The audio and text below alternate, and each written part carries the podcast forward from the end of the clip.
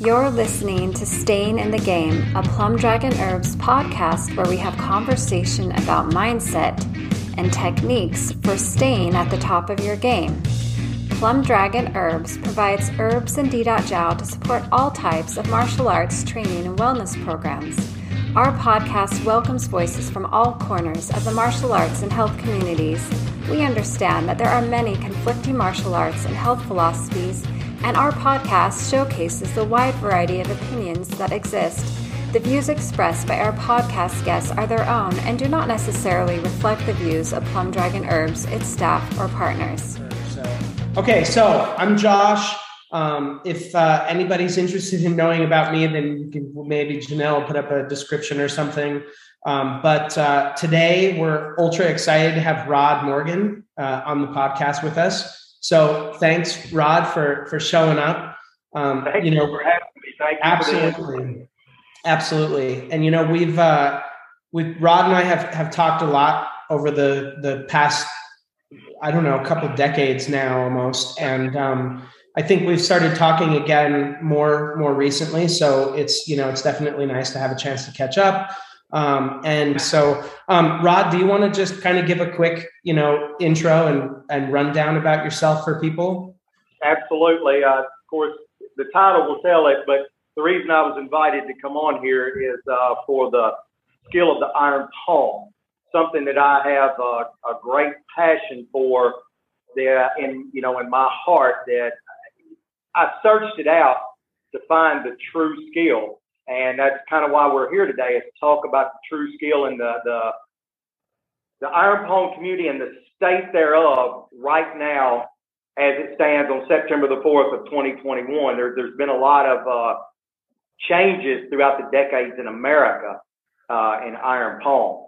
So that's why I'm here today in my capacity to represent the iron palm skill or technique, what everybody wants to call it, and I just figured we'd have an open dialogue today between you and I.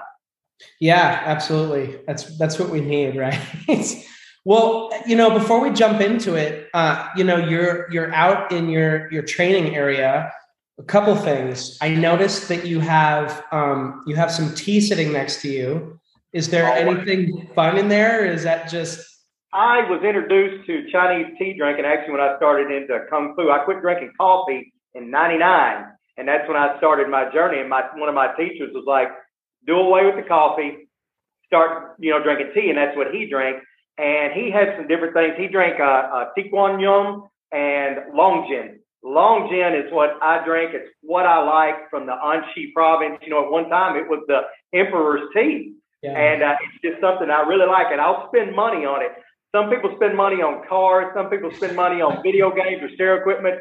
I don't have a problem dropping 35 bucks on a couple of ounces of tea. I know some people to them, they're like, you're out of your mind because I can go to Walmart and get a bag for a dollar. It isn't the same. And you know it. Yep. Well, I, yeah, I love my Tetsubin cast iron teapot and I, I have a ton of, yeah. That was a, yeah, show it, show the camera. Let me, because I don't think that people can see it on the camera right now. Show the, yeah, that's a, that's beautiful. Last year, the porcelain coated cast iron cup. Yeah. When I'm home, that's what I've used. And I actually have a warmer with tea lights that go in it to keep it good and hot all the time. Right. But I am a huge fan of tea.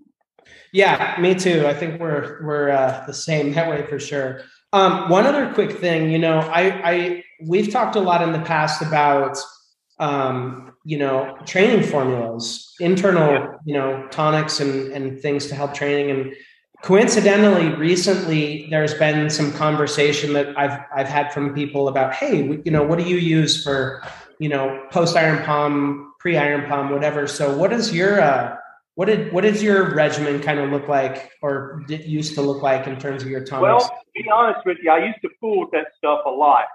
Uh, it's very basic now and i had a formula given to me many many years ago and i know you were one of the recipients of it of uh, a traditional Chinese training wine that it was my understanding that it made its way into modern times was actually some of the Chinese Olympic team. Now, is the is it the exact same formula? I don't know, but the basis is the same because the herbs are the same. I don't fool with too many internals. Uh, um, I, I've studied a lot about them, But there was something a friend, a good friend of mine, and I talked about one time. It seemed like a lot of the guys in the martial arts community that push these internals are not exactly what I would call mentally stable. And is this because of the internals? Is this because of who they are? I don't know. But you know the basics with your ginseng and astragalus and fo-ti and uh, uh, uh, just some of the other herbs like that. I will use, but I don't get too far out abroad. Like the one that you developed, that's a solid formula. Solid formula has basic ingredients, nothing real crazy. You can use it as a tea or a wine or a tincture, and I think uh, it's it's tremendous. I, I think they help. Are they needed? No. Will they help? Yes. Right. Well, you know, and we and it's I think it's always fun for people to kind of hear this like behind the scenes dialogue that you know Rod and I were talking um, chatting prior to the podcast, like, hey, what kinds of things do we want to go over? And one of the discussions was, you know, it doesn't need to be this super crazy type of formula, right? And so, like, that's a little what we're hearing, like, for you is that, you know, you put a little things in there, a little bit of supplementation to help with stuff, and, and the rest of it is good training regimens and good job. That's it that, you know, I'll just tell right off the front here, and, and you and I discussed this. When I first got into this stuff, I knew I was looking for the, the secrets. And after training for a while, I was like, mm, there's really no secrets. It's just training. Then after I met some people, there's secret. They're absolutely 100% is secrets. And I think that was one of the things that you and I discussed. There's a difference between okay, you go on YouTube right now or at any point in time and look up iron palm. You're going to see the exact same thing on every video you watch. True iron palm, the real iron palm, this iron palm, that iron palm, and what do they all show you? Take a bag of whatever medium you want, rock or steel, put on some gel, hit the bag a predetermined amount of times, and put on more gel, and that's iron palm. That is a fallacy. That is not iron palm. All that is is one aspect, the hand conditioning, to be able to your full potential to strike without damaging your hand. That is not iron palm. That is hand conditioning. And everyone from boxers to martial artists should be doing hand conditioning. Yep, yep. Iron palm is a whole other thing by itself. Right. Yeah, absolutely. Absolutely. Well, and you know, speaking of that, I, I know that you've got a few things in particular, some topics that you wanted to chat about. So, like, what's uh, what do you have on the list? What's on What's on your mind over there? Uh, I actually made a few notes. I'll try not to take up a whole lot of time, but uh, this the, this is the research I've done over the past few decades, and the problem with it is is you can never be a hundred percent. It's I think it's close to the truth just for the people that I've spoken with and the research I've done, but there's always somebody that's going to come back like, my teacher said it's this, and they're going to go with it. it. In the end, it really doesn't matter. The, like the history, I'm pretty sure the history of it, that it did come from Shaolin. Now, was it taken to Shaolin or did it come from there? Was it seminal from Shaolin? Nobody knows. All I can say was it was developed there to a very high degree. That, that's for sure. It is a traditional Shaolin art. Now, my history I got started in it myself, looking for it just from the Shaw Brothers films, watching those. Ah, uh, yeah, yeah. Iron Palm Clan and the Iron Palm Strike. And uh, those films are exaggerations of truth, just like the American Western with the guy that never reloads a six shooter. You know, it, those are based on truth, but they're exaggerated for the hero. That's how they like represented the things their culture was into. Yeah. Absolutely. And so that was my start. And then uh, Brian Gray, who uh, was at one time called the father of Iron Palm in America. Uh, that was the first book I ever bought on Iron Palm. And then James Lacey come out with his Panther series. And I bought that, you know, the videos, me and my brother Shane went in on it. And uh, then with Green Dragon Studios, Sifu Allen and all those cats oh, yeah. doing their thing, which looked a little more traditional. You know, they were doing the iron ore and uh, and so their hype was just as big as everybody else's until you get down and find. And I actually got to talk to some of the people who were, that were there, and uh, in the end, it kind of was all hype, but they knew stuff, you know. And that led me to an article in an Inside Kung Fu magazine on. Uh, actually, it was in Key Power. I'm sorry, January of 2002, in a magazine called Ki Key Power. My teacher Rick Pickens wrote an article in 2002 about um, iron palm or the vibrating palm. And he's in, he's in your area, right? Do what? He's in your area, right? Three hours away. He's in Kentucky, in okay. Columbia, Kentucky. And my brother and I used to drive three hours one way. His brother wrote an article called Awaken the Dragon and Inside Kung Fu in October of 2002. And they had their contact information there, so we reached out to them. And we had to go up there three separate occasions before they'd ever show us a thing. And my brother Shane and I was accepted, and, and it was traditional. So we were accepted as the last closed door students of Rick and Tim Pickens from their teacher, Dr. John Ing, and was taught the traditional iron palm and vibrational palm. And that's when we started unlock where they unlocked the door and started showing us, yeah, there are some secrets that people don't know about. And then that later led me to a man named Brian Hall. And my teacher, Rick Pickens, at the time told me, I have taken you as far as I can take you. You need to get in touch with this guy that I'm friends with named Brian Hall. And I contacted Brian Hall, and that was an even longer wait. But I've, I've literally had to be in contact with Brian for almost five years before he would show me anything. Now we would communicate and talk, and he'd share tidbits with me, but he would never show what I was looking for and what I wanted. Gotcha, gotcha. And I remember you telling me one time when we had a conversation about Iron Palm, and I was talking about how my teacher, when I first met him, was saying that he was surprised as to how far we had taken ourselves just training out of books and videos.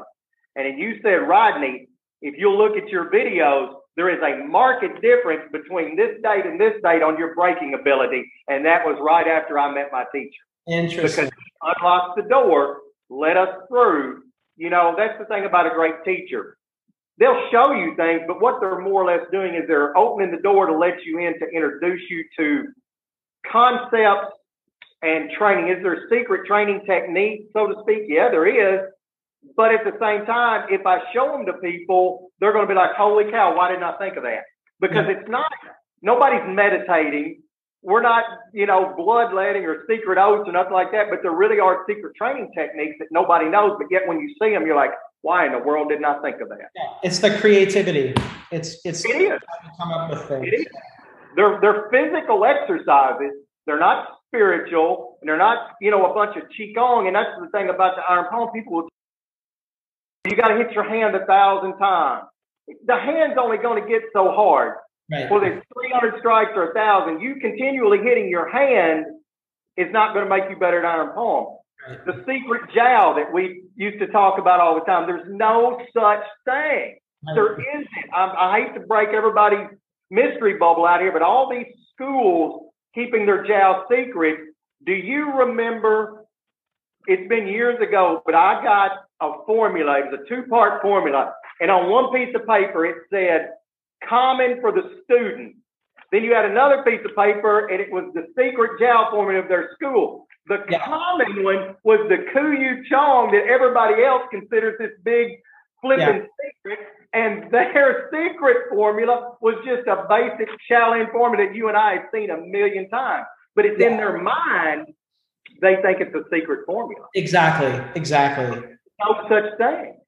Yeah, no, I've, there's a number of formulas like that, right, where they'll split the, you know, I mean, I know that you've you've you've heard the stories too, right? Like you, they request the students to go fill the formula at two different herb shops and like stuff like that. And it's funny, and I'm sure you know you went. I'm sure you went through the same thing, and I'm sure a lot of the other guys out there that you know have made Jow on, on a larger scale have gone through the same thing too. But a lot of the formulas that Plum Dragon ended up with were because people, you know, needed to have a formula filled and they needed to be able to trust an herbalist, right? Because that's yeah. your you know, and so it's a it's a it's a very strange thing, you know, how it was so it's been so highly guarded like that. When at the end of the day, why, you know, my one of my brothers and good friends, Wolfgang Kruger, who is a very accomplished iron palm practitioner, probably breaks more if you want to use that as the judge, which that's fine because you have to be able to show the ability to transfer power.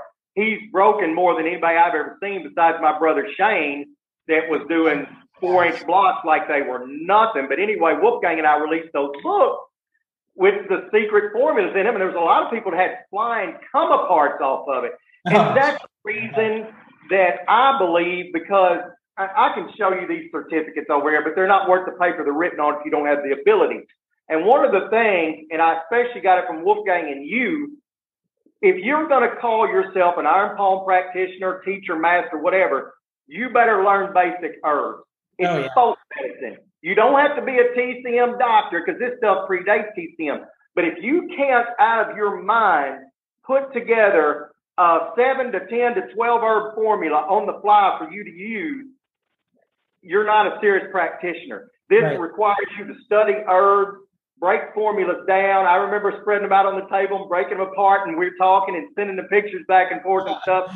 But the point I'm trying to get at is you've seen hundreds of formulas. I've seen hundreds of formulas, and we both know every single one of them have the same five to seven core ingredients. There's Yeah. nothing magic and nothing different. Exactly. Well, and it, it's like a, a mechanic, right? And and it's not like there's secret tools, right? They build up your tool chest, and you know you use a set of tools to fix a car, and sometimes the set of tools is a little bit different, but uh, obviously, you know, it's not none of it. It's all just these very specific tools that get used to solve the task. So That's, I mean, that that's completely it, man. And that that was something that I think really divided a lot of the Iron Palm communities. Everybody was focusing on the secret jow, and no, everybody acted like they couldn't share formulas and secrecy on stuff like that. That and you can walk into any Chinese herbalist, they'll fix you up an Iron Palm Dit Da Jow formula because all you got to have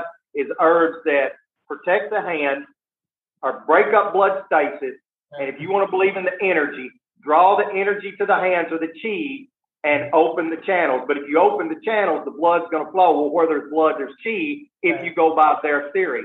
Yeah. So, No, it is like you said. Like you can walk in, and actually, I, I noticed this a lot. I, I'd be interested in hearing your experience about this. I have a lot of people that will ask me, "Hey, I want a formula that, like, you know, does X, Y, and Z, where X, Y, and Z tend to be these kind of not intangible, ethereal things. Like, I want to like strengthen the chi, and I want to like do all these things. And I always ask them, what do you actually want right? Like do you want your hands hard? Like do you want do you feel like your, t- your hands are tight? Are you bruising? Like what do you actually need right? And when you go in if you go in and ask somebody and they say you tell them i need this this and this they just you just build a formula right? I mean have you experienced that type of thing before with people? Yeah, absolutely. And I've talked to my herbalist. One of the great things about it is, is because I studied the herbs because I wanted to know and I was taught that if I was going to become a master, I needed to learn the herbs in this formula. Quit buying off the shelf and brew your own. Learn the formula because that was the traditional way. So I had to prove to my teacher that I could do this. But I walked into the herb store when I first started going there and they couldn't believe because a white guy that I knew, they were surprised, but they loved it. They weren't secretive. They opened up and started showing. And I asked him one time about secrecy and the formulas and keeping them secret. And he looked at me and he said, Why? My family has a formula too. Do you want it? It was Lynn, L I N was the last name of the ladies that, uh, the man and the woman that owned the herb store in uh, uh, St. Louis that I went to. Uh, it's called Oriental Ginseng and Herbs. They're still there. And Yeah. her grandfather had an iron palm for me that she gave me and filled right there on the spot. Because to them, it's no, it's not, it's not a secret.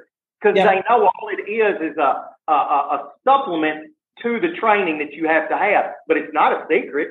Right, right. It's just the tools. I, you know, it's funny you mentioned that. I when Plum Dragon was really growing in like I 2007, 8, 9 time frame.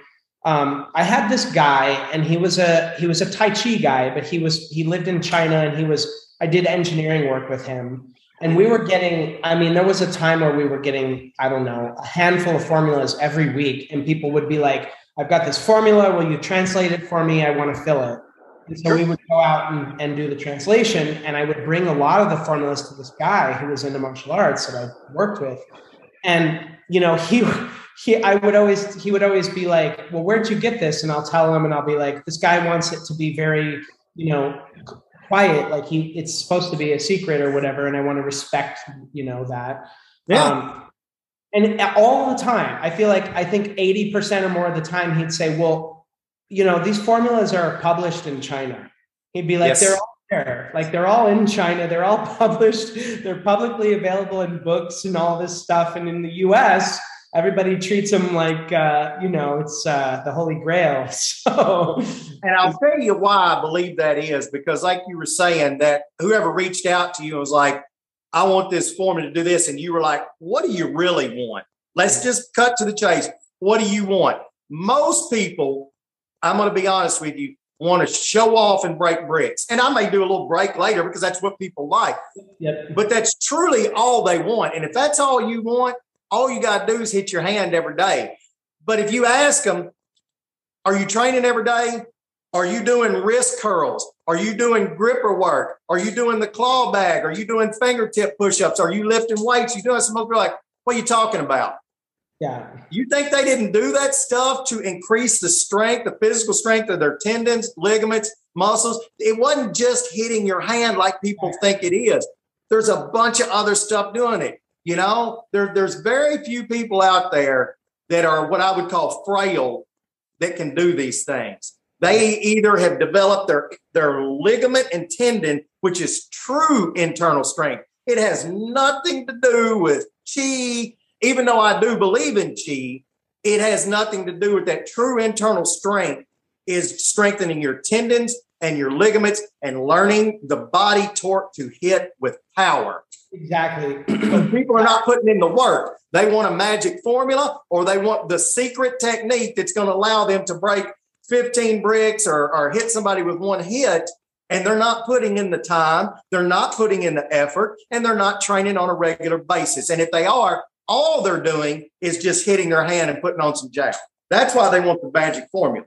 Exactly. Exactly. I think that's all there is. Well, and it's nice, you know. I think we talked earlier that uh, it's it's important that we're able to get all of this, you know, this information out. Um, better that it gets out than it dies off, right? Um, and so it's uh, it's it's a big deal. And so thinking about that, you know, did you were there pieces about the training that you wanted to talk about uh, in terms of you know when you you mentioned you went from from the Pickens to um, what was the individual's name, your more recent guy? Brian Hall, yeah. Brian Hall. So how did the how did the methodology um, differ between those those two groups? There are stages to strengthening the tendons and the ligaments and the body torque. And they're physical exercises.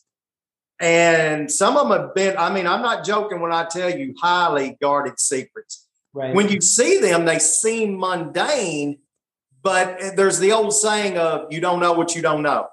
right. Right. So if you don't know or you're not familiar with them, but if people will study kinesiology or kinematics, learn body motion, learn body torque, I'll tell you some cats that got it. Silat. The that, that's just something of my observation. If you watch their body torque, they're doing correct posture and body torque when they strike. Not all, now again, not all silat is good. Some of it is Right. garbage like anything else. But that's basically the exercises that I was taught teach you proper body mechanics and torque and it strengthens the tendons and ligaments in your body. I'll I'll give one. I'll give one. My, my teacher and I are writing a book. The book is finished. He's putting the final touches on it. And we're going to give a few of those things away. Now, he is still of the mind nobody's going to like this, but I didn't come on here to win friends. He believes there's stuff out there that he's not going to show. He, he told me not to show it. He's not going to do it because he doesn't believe everybody deserves it because he don't want them going off doing the dog and pony show tricks with it because it's not a circus trick. But I will tell you something. He sent me an old writing, super old. And what it was, it was two guys standing back to back. And they had a length of rope with a loop attached in each end. Well, as I move out, the guy behind me is putting tension on the rope for me as he's moving in. And then when I get back here, I start to move out and he starts to move in. and he's supplying the tension and I'm supplying the tension for him. And we're going back and forth here, standing back to back. Yeah. Actually, it's interesting because there there are a set of exercises in Southern Mantis that do exactly the same thing. Yes. They preserved a lot of their stuff because Southern Mantis comes from the Shaolin Temple, and that's where these exercises come from. Yeah. That's like there's a whole set of hand forms done on a wooden post, just a single post set in the ground that come from the Shaolin Temple that are iron palm specific forms on a wooden post. Never heard of them, never seen them before in my life. And uh, when he told me about it and showed a bunch of them to me, I was like, holy cow, it's mundane. But until you've ever hit a solid wooden post, oh my gosh. And, Right. and everybody used to come over to my house that was doing iron palm and they'd see me doing it. And then they'd get up there. I was like, wait, wait, wait. If you haven't done this, don't do this. Well, sure enough, every single one of them to a man, as soon as I'd turn around, whack, and you could see them over there because hitting a bag full of steel shot, yeah, it conditions your hand, but there's give. Right. Hitting a solid wooden post in the ground, very different. whole new world, man. Very different. But it's it, there's just a whole series of those exercises that develop that, and he is um, really accomplished on striking out in front of you. Now we you know we all break bricks down, but you have to be able to translate your power in front of you to make it effective against another human. Right? Exactly, exactly. And I think that's the biggest thing, you know, when you talk about earlier, you're talking about when you hit a bag, all you're doing is conditioning your hand. Um, and yeah, maybe if you start striking, you, you build a little bit of power, but translating that 90 degrees forward is a very different ball game. And, you know, and so when you talk about the training, you know, you've done and and actually you know even when you were in you came and visited me in Yeah. i don't know what year that was and I don't know down in Alabama. yeah yeah i it's so funny to think i even lived there um when i when Let me tell you a funny story. If people don't know, Josh is an actual rocket scientist. A lot of people don't know that about you. I remember driving down there and there's these giant fences everywhere that says no recording equipment, no nothing. I'm like, I just stepped onto this top secret military base, what it looks like. And I asked you, I'll never forget, I remember asking you, and I was like, Josh, what do you do for a living? And you were like, do you really want to know or you just ask? And I was like, no, Josh, I really want to know. And you're like, well, right now I'm working on the Patriot missile battery because when I was like, you're a freaking rocket scientist. yeah actually I, I did i used to uh, i used to be part of the the identification and tracking algorithms for the pac 3 so that was uh it was an interesting life i actually at one point i had a, a job where i was called a, a lethality engineer and Wow. i was yeah i ran a bunch of simulations on on nu- nuclear weapons and all kinds of different munitions it was was wild but uh, I was just throwing that out there for people that didn't necessarily know you to what to what you truly are. right right yeah no i kind of left that life behind a little bit at I get it. Carry on what you were saying about me visiting.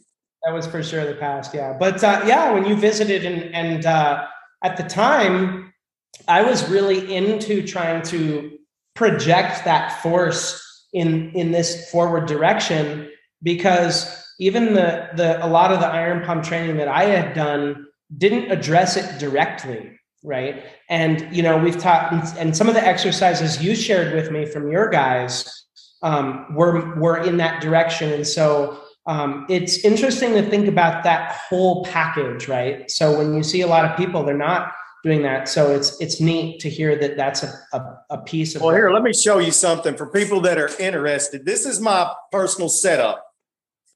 So obviously, here's my stand with my my bag. Now, I also like. I know you and I talked about it. I like doing the traditional I love ore. I do love that. Absolutely. Now then, but if you move over here and look, yeah, I have a, a wall bag, a hanging wall bag full of shot, and I use it on a regular basis. I tell you what, I'll share something. If there's anybody, I don't know how many people are going to watch this, but because it is a, neat, a niche, so to speak, area. Uh, But if you can see me, I'll share something with you. All right. So can you see me? Yes. Okay. All this is is an elite FTS strength band because I still practice powerlifting. And because I don't have a partner always to stand back to back with me, this is a this is a mini band. They got a mini, a monster mini. You know, you're familiar with that. So this is what I use to develop that forward striking energy. Yeah, yeah. See, am I in camera? Yes, you're good. so you're full extension and back, and you can up the tension on each one of these. You can just keep buying them, you know, to get them stronger and stronger. Because one of the breaks that I'm famous for, or well, say famous, you know what I mean, is yep. the free hanging break. You know, I come up with this little contraption here, just a couple of paracords and some uh, hooks, yep. and it has the brick hanging free, so it's not supported.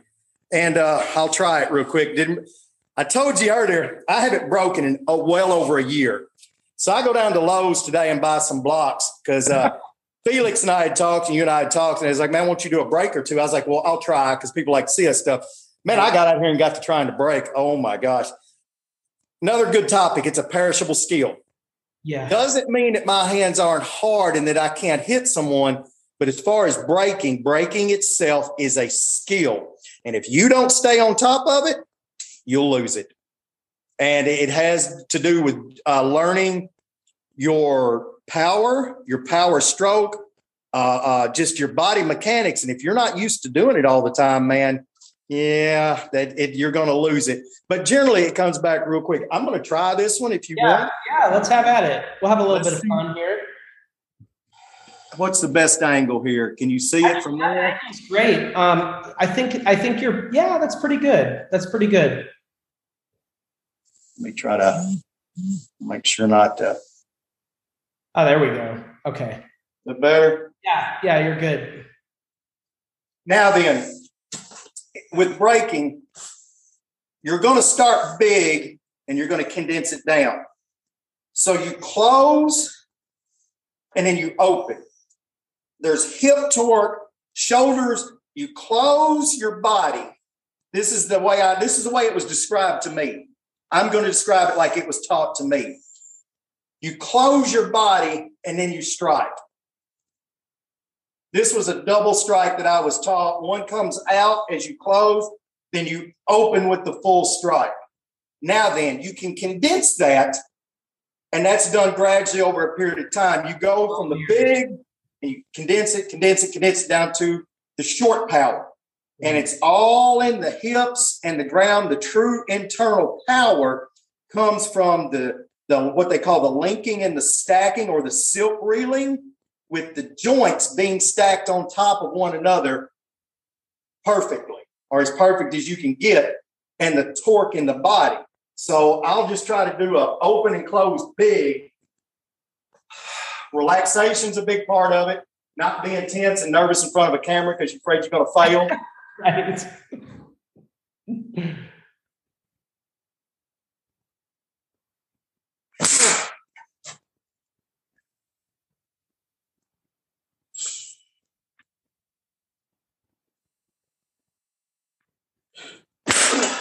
See, it's not it's not going to go for me, man, and that's okay though. But that's well, you know, that is. Let me try it with a cloth. See what happens. I don't like to use hand pads anymore. I pretty much got away from them. But right. sometimes what happens is is the sting on the hand, because that's another myth, is that you're dead in your hand. You're not. Wow. You're not. And what the sting will do is it stops your body from doing full power strikes.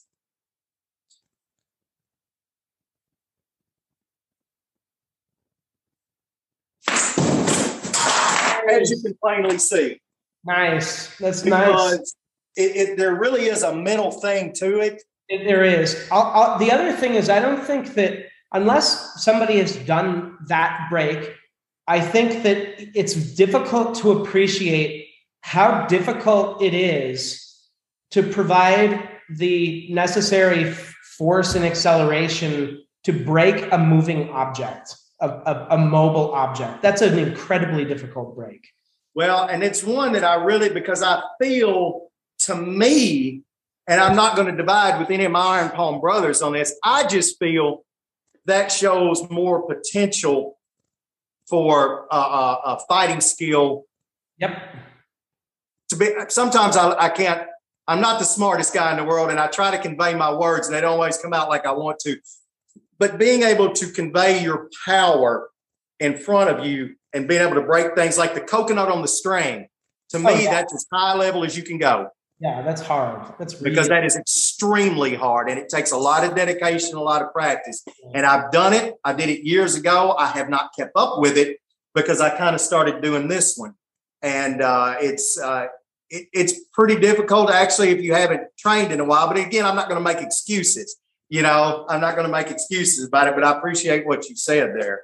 Yeah, no, that's an incredibly difficult break. Um, and and you know, like you said, having not broken in in some time, um, you know, the body adapts in to whatever it is that you're doing. So um, the fact that you know you can pull that off, people should should certainly appreciate that. That is uh, that's a that's a that's a very difficult break. So um, nice. What else have you got on the agenda, man? Well, I had you know I had one thing, and it looks like Felix may not join us today. So you okay. know I have one other question um, that I wanted to ask, and I'll ask that, and then we can cover anything else that you you you had wanted to chat about. So it's kind of a two part question. Um, yes, sir. And you know, we you mentioned you started your journey in '99 ish. Um, and I, my first exposure to iron palm training was almost dead on exact same time period in college in uh, um, Greeley, Colorado. But uh, the thing that I think about is, is that if you look at that time period, that like late 90s early 2000s 2005 you know we were we were chatting we were you know sending emails we were on um, kung fu magazine forum and oh my word. And so the first part of the question is is for you or or for the people around you you know how has how has has the culture or the you know group of people or, or the way that things are being looked at changed in your perspective from the early 2000s till now? Well i dropped out for quite a while and that that is a good uh, i had some notes here on a couple things and that is a perfect lead in and i can tell you because when this stuff's like you say when it started the the best research that i have done shows that uh, Alan, let's see, what was this guy's name? Hold, give me one second. I'm sorry. Uh, there's a man named Captain Alan Smith that wrote a jiu-jitsu book in 1916 in America that had hand conditioning in it. Not iron palm, so to speak, but has, uh, I've got a copy here, and it was written for the military. And it shows them conditioning the side of their palm, their knife edge, on a board or a brick. And then uh, he was at, he actually got his black belt in Japan and taught for the American troops in the infantry school in Camp Benning, Georgia. Uh, so then you go on a little further, and then you got James Lee, and that's where Felix and those guys come in. You know, he wrote a book in 1957 about the iron, palm, iron palm poison hand book. So here he is, one of Bruce Lee's confidants, teachers, friends, and student all at the same time, showed Bruce Lee the iron palm technique and skill. And there's plenty of pictures and plenty of proof that Bruce Lee trained iron palm. There's there's no denying it. And there's also probably no denying that because James Lee was Northern Shaolin lineage, that the Kyu Chong Jow is the jow that he used. However, if you talk to Felix, his dad didn't get the formula. Uh, James Lee died before he gave it to anybody. And I don't know if anybody ever went and looked, if he had it written down or anything like that, or if it just got thrown away with the papers like everybody else does when they die, you know? And then so the point I'm getting at, so you fast forward there, then it goes secret for a long time. Then in the 80s, and there may have been something in the 70s, but if there is, I don't remember it. You have Brian Gray come out in the 80s with his book. Right. So it kind of popped up again. Then it died down. Then in the 90s, you have James Lacey and Dewey. So it pops up again. Then in the late 90s, you get Green Dragon. It comes up again. Then about 10 years, it, it died down dormant. Then myself and Shane and Bill Clark and Wolfgang, we started doing it and it, you know, popped up again. But when we started, man, there were so many people on that Kung Fu forum and everything you're talking about, just arguing and just, it became so much nonsense after a while. I completely dropped out. Right. I quit training, took down all my videos because there's always people out there trying to critique people yet they never have any proof of anything they're doing themselves. It's always my teacher said this, my master did this. I had a guy one time, and this was supposed to be an insult, typed on there and told me, You're all external, mate. Stick to weightlifting and MMA. Is, and that was supposed to have been an insult. You know what, Rod? I think I remember that. what the crap, man? That's the thing. And that's why I got out of it because everybody was turning it into a circus. Everybody was an expert, but nobody. But if you ever talk to them, they tell you one of two things slap your hand on the bag and put jow on, or they wouldn't tell you because it was a secret. So that yeah. tells me they didn't know anything. Yeah. And so it was so trendy and it was so kind of like on this pedestal. And That's the word, trendy. And so do you feel like it's like I feel like you know things are kind of reemerging a little bit now for whatever reason. Do you feel like that that still exists? Like, how does the culture feel to you these days? I'm not on the public forums anymore, so I wouldn't know. My brothers and I that still do this came to a conclusion that we are going to stay private and we will not do very, very few public exhibitions. Matter of fact, one of the guys, Wolfgang, who is probably one of the, like I say, one of the best breakers and has a lot of iron palm knowledge, told me on the phone just a few days ago he absolutely refuses to teach anyone anymore anything. And he said he's had people reach out to him and offer him money, and we all need it. And he absolutely refuses to teach anybody anything because of the past, all the things that were said and done. Uh, even though my teacher and I have a book to come out that will reveal some stuff that nobody else has ever revealed before, we'll probably never go any further except for the few. I mean, like I say, I, am not going to make any friends, and I'm probably not going to make you popular. You and I are, are friends, but as far as the general public knowledge, and you coming at me with 30 or 50 bucks and demanding the, the training, I will not ever do it again. I just I won't do it. You know, it's interesting though, and and so thinking about that perspective, um, where does where for you does Iron Palm go from here? Um, you know, I mean, I I've I used to teach it, and I haven't taught it in a number of years, just because you know I've kind of like fallen off the map as well. Um, but if you know, if weren't I'm not, you happier? That what? Weren't you happier after you fell off the, the map? Yeah, yeah, I think I was. It's just so much like you know weirdness and and you know strange stuff going on. So i was. Um, but you know if you're not teaching it and wolfgang's not teaching it and and you know people and uh, are, aren't teaching it um, where does iron palm go from here? It is being taught and kept alive by very select few people. Uh, there are people that i do show stuff to close people that are close to me that are personal close friends with me, like, you know, emotionally close personal friends, because I can trust them. They're not going to turn on me. They're, they're not going to uh, uh, just go out and sell it. Uh, as my buddy used to say, they're not going to whore the art. Right. And I know that's kind of a vulgar term, but that's exactly, and, and when he described it to me, I felt that because when I started and I put out a bunch of free information, I did a DVD. I used to give this stuff away to people because I wanted it to survive and I was tired of all the people surrounding it with all the mystery and, and basically lying and stealing from people, right. lying that they had training and charging ridiculous amounts for nothing more than hitting your hand on a bag. I've seen people charge money for imagining light go through their body and out their hand. Imagining light Come on, man. And in charging hundreds of dollars for secret formulas. They are thieves and they're liars, is what they are. And I was going to try to stop that. And that's the same thing Brian Gray went through. And at the time, there was some, that's some other stuff we had talked about behind the scenes. And I feel some of his pains now because of the fact he set out to try to dispel the myths. And I don't want to say he lost because he gained a few select people that I'm in contact with he still has a group too, right? I mean, but it's still- very small. extremely small. And it's kind of what we've turned into, Josh. I am afraid that it will go back the way of the way it used to be. And maybe that's the way it's meant to be as a secret yeah. amongst a very few people. Look at what's out there now. The guys with the giant hands. Have you seen this? I know you have.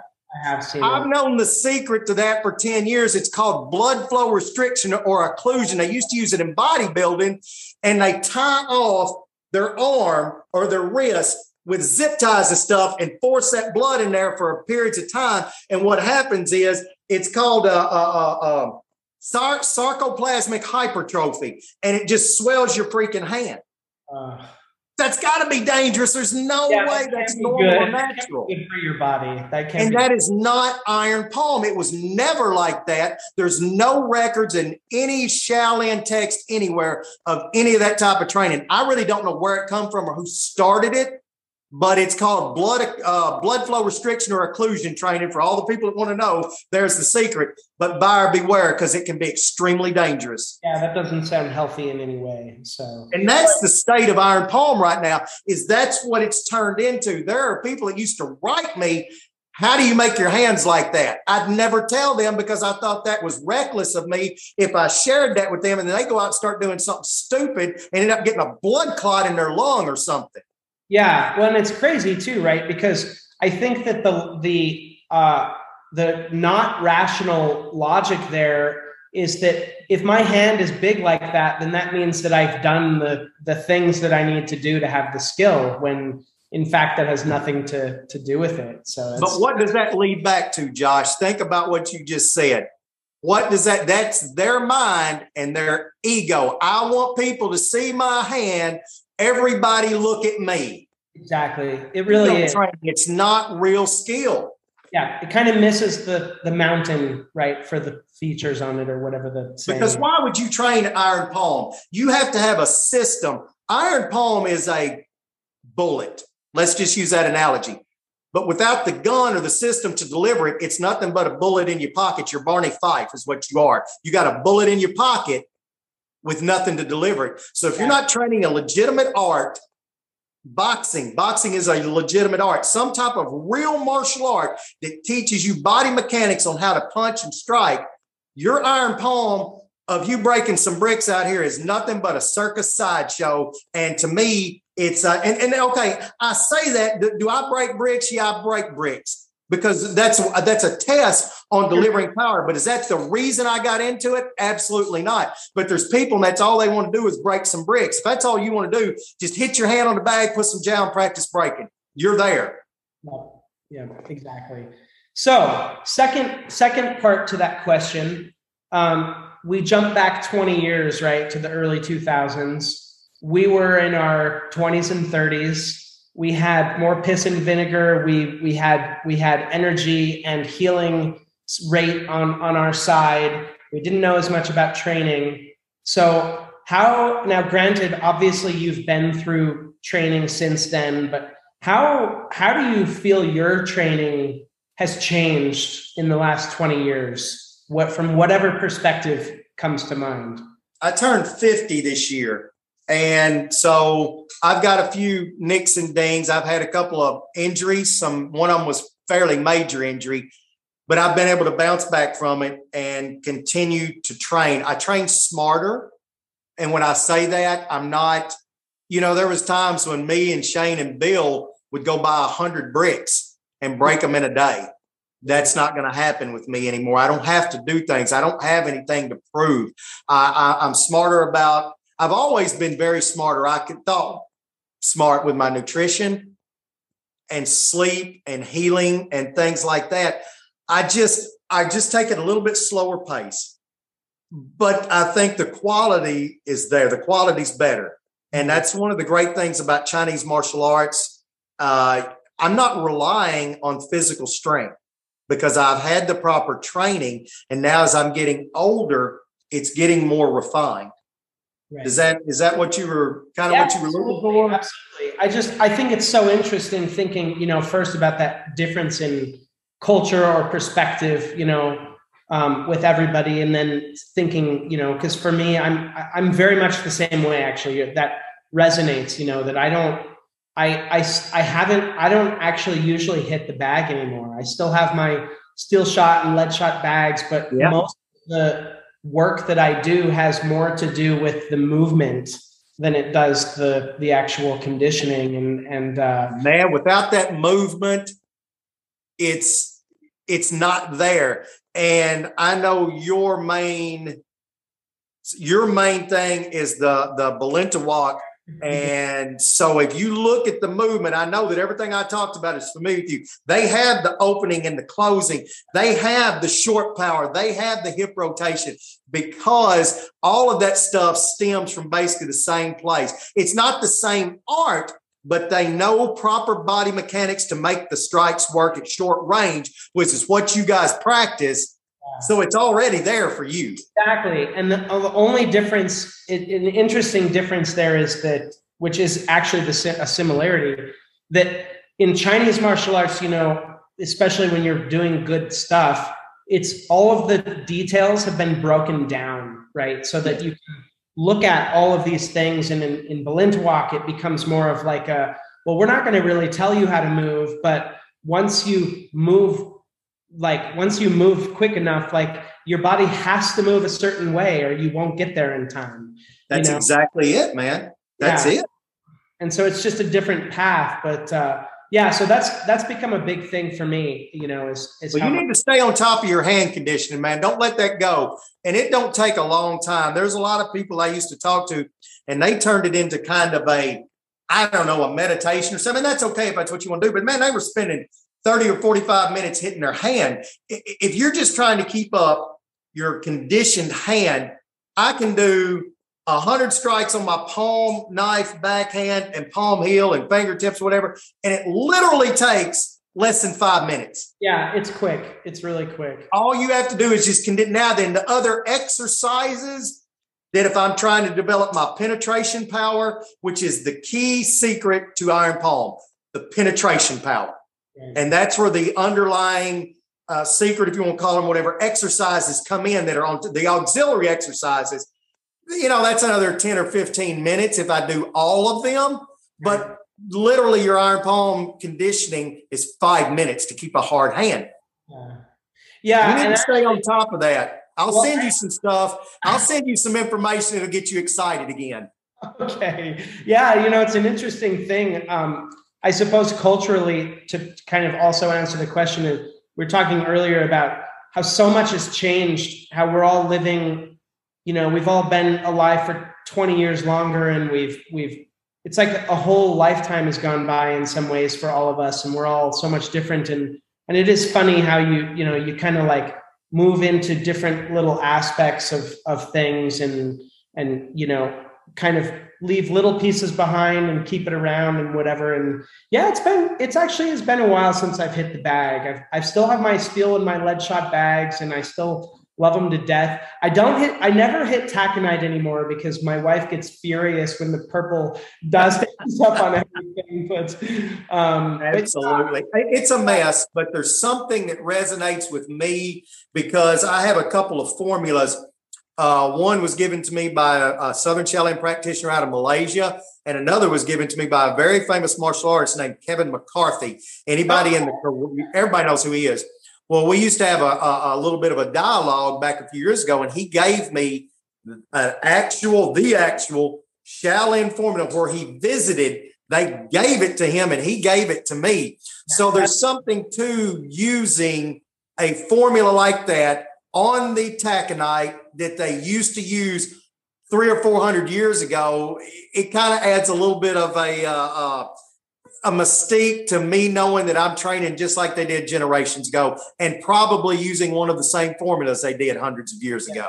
Well, you know, ambiance. I, yeah, no, that's that's really fun. Actually, like it that's is. fun piece. Um, the other thing I always love, you know, the taconite is once you know gets all over your hands, and then you rub that jow in, and it kind of like it kind of just seals everything and it just has such a it's a neat feel like that it really is it really is and for people that haven't done it i don't know it's really hard to get that stuff anymore uh, but if you can get it it's worth your time and effort to put in a solid year training on that stuff Yeah, that stuff is amazing. It's, but take it easy because oh my gosh, does it hurt when you first start, especially on the backs.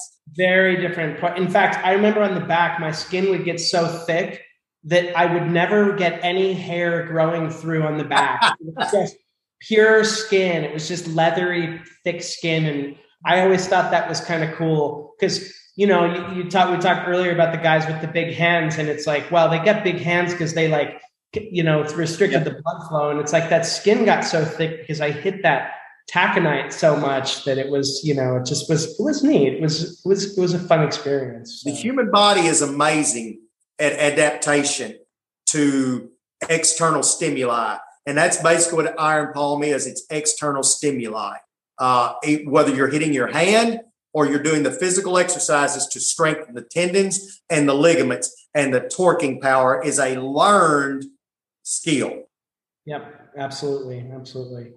Well, cool, Rod. That's that's lots of good info. Um, do you you have anything else you want to share before we wrap it up? We're at about. I mean, we could go on about some other things, but I don't really know that there's you know any reason. I think we covered pretty much about everything there is to cover. Um, anybody that's you know that's watching this and is looking for any type of recommendations on jow, I know you guys sell it.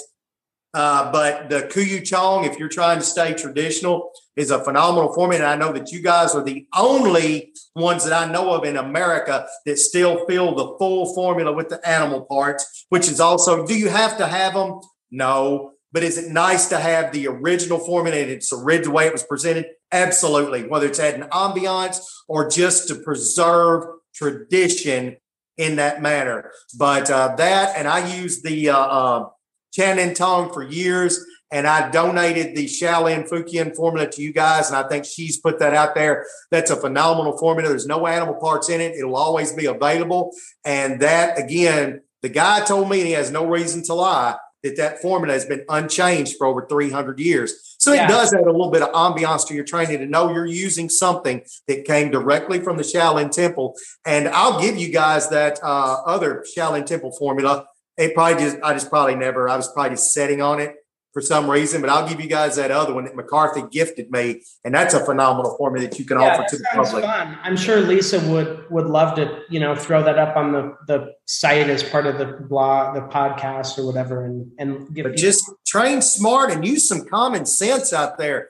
You know, I mean, seriously, that that seems to be absent in a lot of the kung fu community stuff. It's common sense. I remember people telling me not to hit my fingertips because it would damage my eyesight. And I was like, so you're telling me all the people in China that wear glasses did iron palm training incorrectly?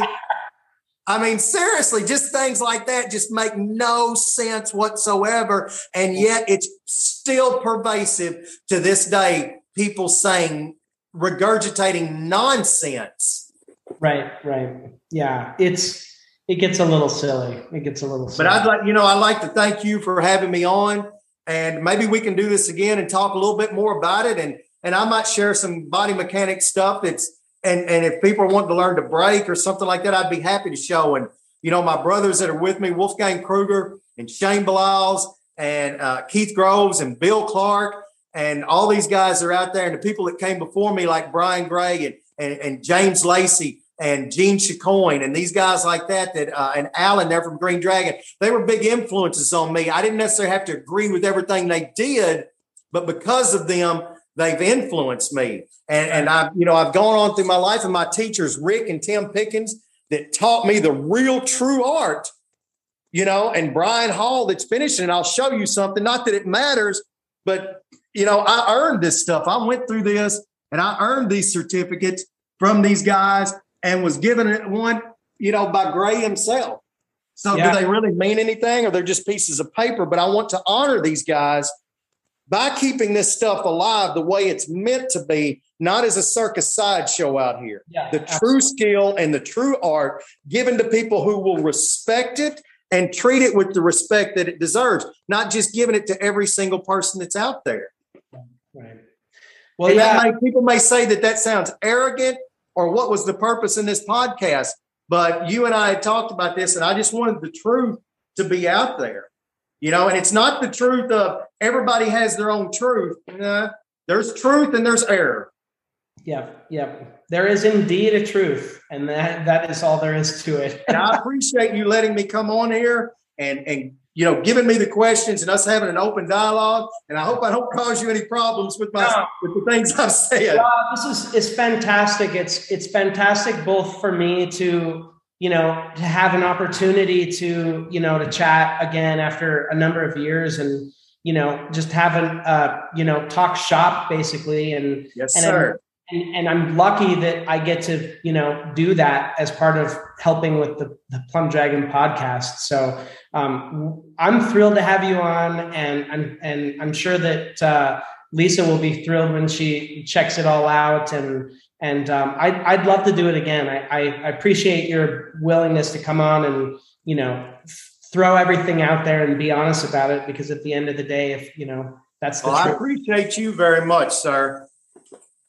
Well, thanks, Rod. I appreciate it. I appreciate and it. And I still want to work on getting a bottle of that jow that you brewed up 20 years oh, ago. Yeah, I've uh, I've got it. I've I I would be happy to pass some of it on to you. It's maybe next time we'll talk jow. We'll just have a little podcast and we'll talk jow, and I can ask you some questions uh, because you're a little bit more versed in it than I am. And I think the the, the public at large to further their iron palm knowledge, they need to hear from people like you. And let's just have another one. Plan on having another one sometime soon, and we'll just talk uh, Dit Da Jow and herbs. Yeah, Rod. You know, having having somebody who's been who knows these knows iron palm so intimately, the questions that you could provide, you know, come up with, um, that might be an incredibly cool podcast. So let's uh we'll we'll plan on it. Let's try to figure something out and we'll we'll get something set up for the future. So sounds good, brother. Well, good. Uh, thanks again, Rod. Appreciate having you on, and, and hope you Thank enjoy you, your uh, your uh, Labor Day weekend, man. You too, brother. All right. Take care, Rod. We'll talk to you See soon. Uh huh. Bye. And thanks to all of our listeners for joining us today. For show notes and more great tips, be sure to visit us at plumdragonherbs.com. And if you like this episode, we'd love for you to share, comment, and follow us or subscribe wherever you like to listen.